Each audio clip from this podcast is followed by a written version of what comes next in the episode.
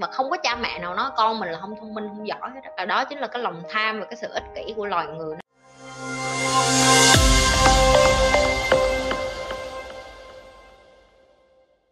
âm dương có nghĩa là gì ok âm dương nó là một cái hình thức vận hành nó chỉ dùng từ riêng cái từ âm dương thôi nhưng mà thật ra nó bao trùm rất là nhiều. Những cái mà các bạn thấy nó ngược với nhau nó gọi là âm dương. Ví dụ như cứng với mềm lạnh với nóng à, đàn ông với đàn bà. À, đàn ông với đàn bà ở đây không phải là cái giới tính không nha tại vì có những cái người gay những cái người les nữa. Cho nên các bạn phải hiểu là cái đó nó còn về cái năng lượng nữa. Hoặc là nước với đá hoặc là ngắn với dài hoặc là cao với thấp là to với nhỏ thì để thể hiện được là âm bắt buộc phải có dương và dương bắt buộc phải có âm. Ngắn phải có dài. Nếu bây giờ không có dài làm sao biết nó ngắn? Mập phải có trọ phải có, có ốm. Nếu không có mập thì nếu như không có ốm thì đâu có phân biệt được ốm với mập là cái gì. Thì để thể hiện được là nhiều khi các bạn nghĩ đó là mình giỏi hơn người khác á nó không có đúng. Tại vì nếu không có người khác bạn sẽ không có cái để bạn so sánh được bạn giỏi hơn ai. Được chưa. Đó là cái cái cách vận hành của cái thế giới cái vũ trụ này. Cái con sư tử với cái con kiến phải có con con sư tử thì bạn mới thấy nó bự, thì bạn mới thấy con kiến nó nhỏ. Nếu không có con sư tử luôn, tất cả mọi người đều có hình hài như con kiến thì nó sẽ không có một cái sự so sánh nào hết. Và vũ trụ nó được vận hành như vậy. Nó giống như bạn bạn biết những cái miếng ghép xếp hình vậy á. Bạn hay cắt cắt cắt những cái miếng laser nhỏ nhỏ xong bạn xếp nó lại, có khúc cong, có khúc tròn. Thì cái đó là cái vận hành của vũ trụ.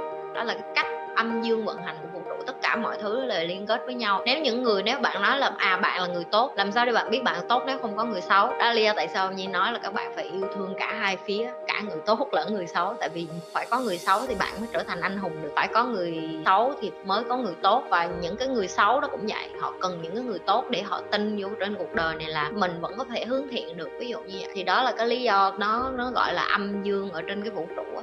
Phải là thực hành chánh niệm trong đời sống. Em em thấy có những người người ta đi tu, có những người thầy, người ta đi tu cả đời, em thấy người ta có tỉnh thức không không? Người ta đi vô chùa, người ta chọc gái, rồi người ta làm những cái chuyện mà hả ô uế cửa chùa, đúng không? Nhưng có những ông thầy, ông chưa có đi tu, ông đã tỉnh thức rồi, xong ông đi vô chùa, ông chỉ làm mượn cái nơi chốn đó để ông sống tĩnh tâm hơn, yên bình hơn và giúp lại cho người khác. Hai cái đó nó không thể nhập nhằn với nhau được nha mọi người. Nhi đang nói cho mọi người kiến thức lý trí Nhi đang nói cho mọi người kiến thức rõ ràng luôn á để cho mọi người không có bị lầm tưởng cái chuyện là à ai đi tu cũng tỉnh thức và ai không đi tu cũng không phải là người tỉnh thức. Hoặc là người này phải có đạo này mới là tỉnh thức. Người này thiền là phải theo Phật mới là thiền. Không đúng. Thiền nó là cái khoa học chứng minh. Nó là cái mà những nhà khoa học hàng đầu thế giới đã chứng minh là bạn cần phải thiền.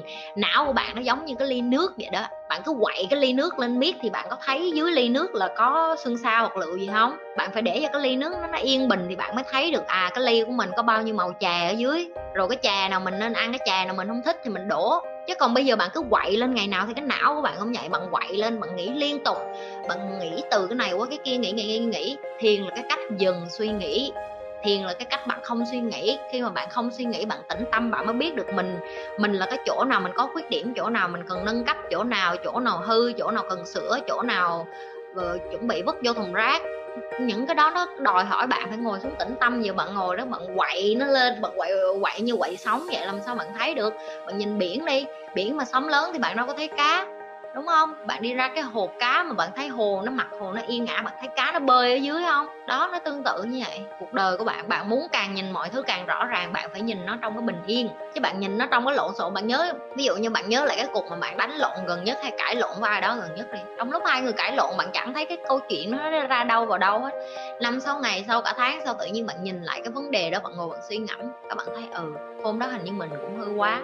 Cái thằng đó nó hơi quá nhưng mà mình cũng hơi quá. Tại vì sao? Tại vì bây giờ bạn bình yên rồi, sống yên biển lặng rồi, đầu bạn nó không có quậy lên nữa, thì bạn bắt đầu bạn có thời gian để bạn suy nghĩ, bạn thấy chưa? Con người, cái đầu của mình, cho nên là Bruce Lee mới nói đó, be water, my friend đó sống như nước vậy đó, bạn phải sống như nước vậy đó. Nước nó vô cái bình thì nó thành cái bình, nước nó vô ấm, nó thành cái ấm, nước nó vô cái ly, nó thành cái ly.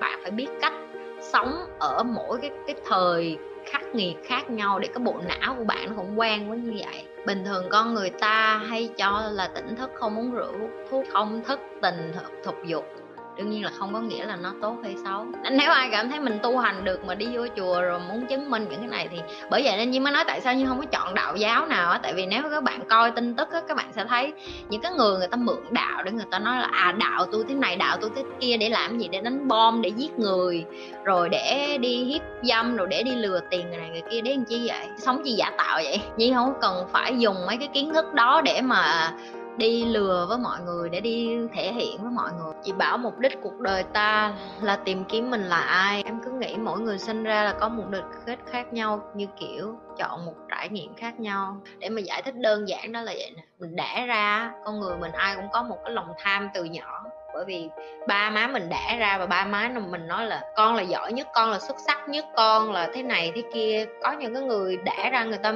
cho là con người ta là tốt nhất mà không có cha mẹ nào nói con mình là không thông minh, không giỏi hết đó chính là cái lòng tham và cái sự ích kỷ của loài người, nó bắt đầu từ cái chuyện là nòi giống rồi. Nhưng mà đạo nào nó cũng nói một cái câu đó là em ăn, em em hưởng thụ cái gì vô nó cũng đi theo một cái trả giá hết. Chị nói ví dụ bây giờ em mua một cái nhà, cái giá của cái việc em có một cái nhà đó là em không có ở mưa giọt, nắng nôi em có máy lạnh em có quạt em có nệm em có giường đúng không? Nhưng mà cái giá để em phải trả để em có cái nhà đó là gì? Em làm thấy bà nội để em có tiền để em, em trả cái tiền điện tiền nước tiền nét tiền nhà tiền gối tiền mền tiền chăn đúng không? Còn những cái người mà không có nhà thì ngủ ngoài đường thì sao? Không phải tốn tiền. Bà đâu ăn đó đồ ăn thừa ở đâu móc cống ăn đó thôi. Họ không có suy nghĩ họ không có những cái gì mà đối với em em nghĩ à em chọn được trải nghiệm em muốn được hưởng thụ nó đều có cái giá của nó hết. Chỉ có điều là em nói nó nó qua một cái hình thức khác là em khổ quá chị ơi. Cho nên đơn giản một điều đó là em sống trên cuộc đời này em cứ tự tìm kiếm coi là mình sống trên đời này mình cho lại được cái gì mình, mình giúp lại được cái gì. Chứ còn nếu em nói em chỉ là em em em em em không thì em cứ vật lộn mỗi ngày em cứ bận rộn mỗi ngày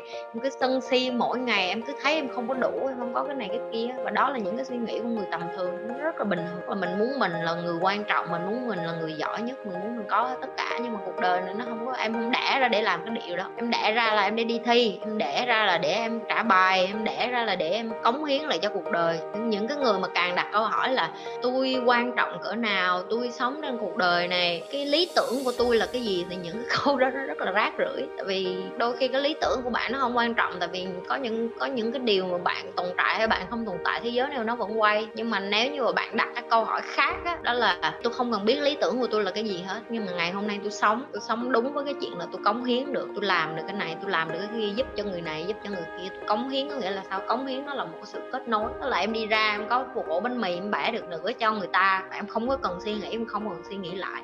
Chứ còn em cầm một ổ bánh mì sao em, trước khi em bẻ cho người ta, em còn suy nghĩ ở nhà mình còn có con về nhà cho con mình ăn nữa, thôi kệ mẹ họ đi. Nó khác, thì đó là cái mà cái sự so sánh, sự khác biệt giữa những cái người mà đã hiểu được chân lý của cái cuộc đời rồi á, thì họ sẽ hiểu được là mình sống ở đây mình không có lý tưởng, lý do lý trấu mẹ gì hết á. Sống là để trả bài thôi, trả gì hết bài rồi đi thôi như thường lệ đừng có quên like, share và subscribe cái kênh của Nhi. Nếu bạn là người đầu tiên vô livestream chưa bao giờ coi kênh của Nhi chưa bao giờ like và share và subscribe và quan trọng là nhấn nút cái chung nữa.